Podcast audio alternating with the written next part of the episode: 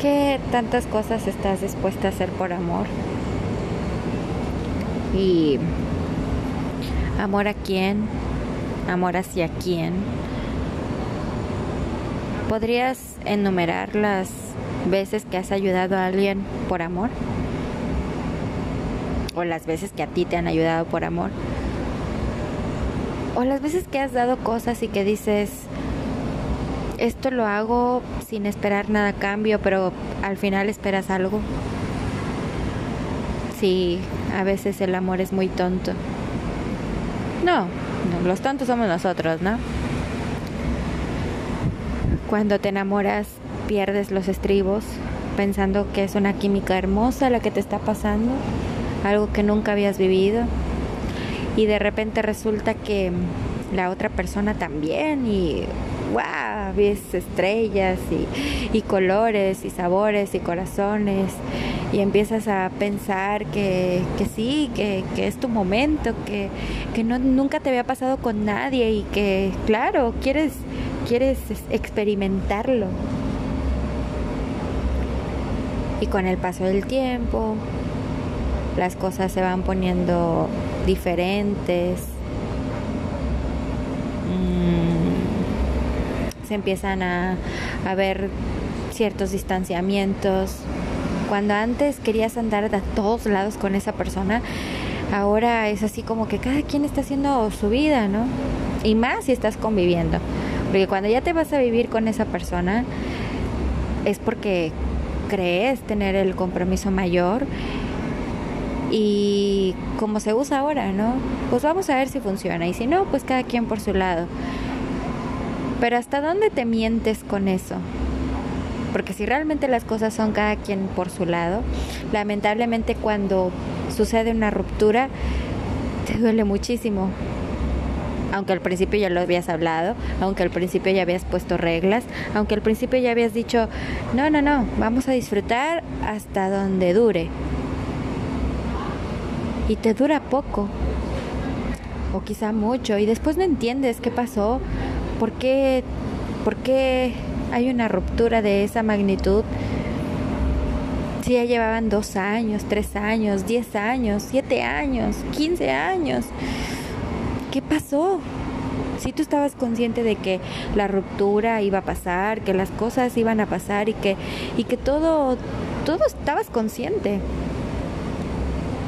Si sabías que esa persona te estaba faltando el respeto, sabías y estabas consciente, pero ¿qué nos ciega?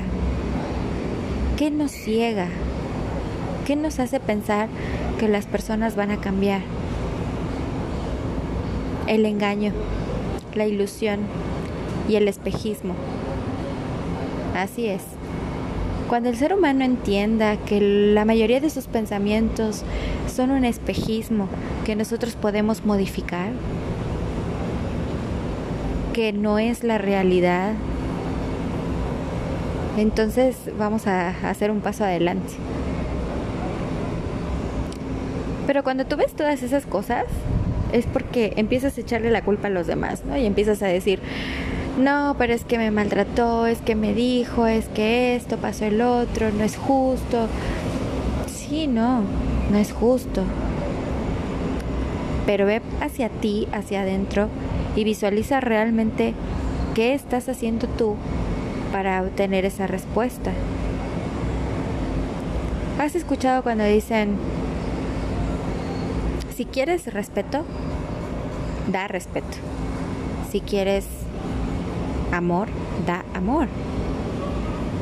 Si quieres un buen trato, da un buen trato. La regla de oro dice, bueno, muchos lo, lo, lo, traducen de otra forma, pero yo la conozco como el haz a los demás lo que te gustaría que hicieran para ti la gente a veces lo pone, no hagas a los demás lo que no quisieras que te hicieran a ti. No, pero realmente es, haz a los demás lo que te gustaría que te hicieran a ti. Lo que tú des es lo que pides y lo que pides es lo que vas a dar. Sí, definitivamente. En el momento que nos dejamos de respetar a nosotros mismos, de amar a nosotros mismos, de creer en nosotros mismos, entonces estamos abriendo el portal para que los demás que nos rodean o la gente que nos conoce o está cerca de nosotros o el que dice querernos, nos falte el respeto, nos desvalore y no nos ame. Y entonces la relación se empieza a hacer y puede aplicar hasta para amistades tóxicas, que es lo, lo de hoy, ¿no? Lo de hoy es la palabra más cagadora del mundo. Ay, busco un tóxico, ay, busco una tóxica. Pero realmente cuando estás en una relación tóxica, ni te das cuenta cómo te enferma. Todo el mundo alrededor te dice que eso no está bien para ti, pero pues tú dices que es amor del bueno. Y ni te das cuenta cuando es tóxico, ni te das cuenta cuando lo tú eres tóxico o tóxica. No, yo creo que deberíamos de quitar esa palabra de nuestro vocabulario porque lamentablemente cuando vives algo tóxico, pues ya no te gustan los resultados, no te gusta lo que está pasando, no te gusta lo que estás viviendo. Entonces, no pidas algo de lo que no vas a poder manejar. Y no lo vas a poder manejar porque todo el tiempo estás pensando en que te van a engañar, en que te van a mentir, en que te van a traicionar. Y todo el tiempo estás pensando en eso. Todo el tiempo. Y sabes, los pensamientos, como te he dicho en otro momento, los pensamientos son tan poderosos en nuestra mente que nos hacen que nosotros no solamente lo que pensemos lo atraemos, sino que lo vivimos. Y después de nuestras decisiones decimos, ay sí, pero yo estoy consciente, yo estoy consciente de que esto iba a pasar en algún momento. ¿Y por qué nos duele? ¿Por qué no nos protegemos? ¿Por qué nos deprimimos? ¿Por qué nos ponemos tristes? Porque somos seres humanos, porque se vale, porque pasa, porque quisiéramos ese amor eterno. Y no es por lo que nos hagan creer, sino es por lo que queremos sentir. Y queremos sentir cosas padres, bonitas, sentirnos amados, cuidados, respetados. Pero si tú no lo haces para tu propia persona, olvida lo que lo haga la otra persona por ti. Porque esa persona también lo está haciendo por ella misma. Entonces, creemos que la responsabilidad es del otro. Y no, es de uno mismo. Y entonces nos afecta sus acciones, sus actitudes, él ya no me besas como antes, él ya no me abrazas como antes, él ni siquiera me dice sola como antes. ¿Y por qué nos quedamos? A ver, a ver, vamos a analizar si nosotros ya vimos, detectamos, ya vimos, ya tenemos el problema, ya sabemos lo que está sucediendo, ya, ya estamos conscientes, ¿no? Y lo voy a poner entre comillas como diciendo, bueno, sí, ya sabíamos que iba a pasar, estamos conscientes y todo eso. Si todo eso ya lo tenemos en nuestra mente y sabemos bien lo que estamos pasando, entonces, ¿por qué lo permitimos? ¿Por qué permites que siga pasando? Situaciones como esa, que sigan pasando situaciones como herirse, decirse palabras feas. Antes me decías mi amor, ahora me dices idiota. Antes me decías mi cielo, ahora me dices pendeja. Ya hasta nos faltamos el respeto cuando me dices chingas a tu madre, pues la tuya, güey, ¿no? Sí, sí, ya te faltas al respeto y crees que es normal y vas normalizando y vas diciendo, no, es que yo tengo una relación de poca madre porque, mira, estamos re bien, a veces nos hablamos, a veces no. Tenemos una relación bien libre. Y no, realmente te está atando y te ata y te ata y cada vez más te ata a algo que quizá no deseas, no quieres, no, no puedes soportar, no puedes manejar. Y es muy triste porque después de eso, cuando tú te das cuenta, ves a tu alrededor y te quedas sola o solo. pero es porque no aprendiste a quererte, porque no aprendiste a valorarte, porque estás esperando que el otro te cuide cuando tú no te estás cuidando ni siquiera a ti mismo. Y entonces permites que las personas dominen sobre ti y te digan qué es lo que tienes que hacer, cómo lo tienes que hacer, cómo tienes que querer, cómo tienes que amar, cómo tienes que respetar. Y entonces a ti ya te caga el palo porque dices, ¿por qué me está diciendo lo que tengo que hacer? Yo no quiero que me digan lo que tengo que hacer. Y entonces ahí viene cuando la gente misma confunde dos conceptos. Libertad de amar o la libertad y el espacio. A ver, la persona que va a respetar tu espacio la respeta desde el momento en que te conoce. Me tocó conocer a alguien que quería invadir todo momento mi espacio, todo el momento, todo el momento. Y yo decía, no, chavo, o sea, necesito mi espacio. ¿Y qué es tu espacio? Me preguntaba. Porque yo quiero hacer cosas contigo, me decía quiero ir contigo a muchos lados, quiero hacer contigo muchas cosas, quiero enseñarte cuando yo voy en moto, quiero, quiero que pruebes lo que es eh, hacer un viaje de motociclistas, que conozcas a la pandilla. Y yo así, espérate, espérate, espérate, nos estamos conociendo, o sea, imagínate, primero nos estamos conociendo tú y yo y ahorita ya quieres que conozca toda la pandilla, o sea, me hablaba de, de, de que ni siquiera lo conocía él y ella quería que conociera más gente. Y mi espacio, bueno, era mi espacio de yo tengo un horario para levantarme, tengo un horario para comer, o trato de, de ser disciplinada con algunas cosas en mi vida. Y este ya quería llegar y así decirme, no, pues vamos a hacer esto, lo otro, aquello. Contando a él, de nada. Contando a él con, con el tiempo, con mi tiempo con mi tiempo, con mi momento, con todo lo que, lo que tenía que ver conmigo. Él, él para todo eh, quería hacer planes y no era malo, era buenísimo, porque a mí me encantaba que me, que me quisiera meter en un plan, que me hiciera parte de un plan y que me hiciera parte de su vida. Pero ¿qué crees que, que esa invasión me, me, no, me, no me gustó. Y no dejé que pasara ni más de tres días. Imagínate si eso fue en tres días, ¿qué iba a ser de mi vida, no? Al rato yo iba a ser la que le iba a reclamar, oye, ya no me estás poniendo atención como me la ponías al principio. Quizá.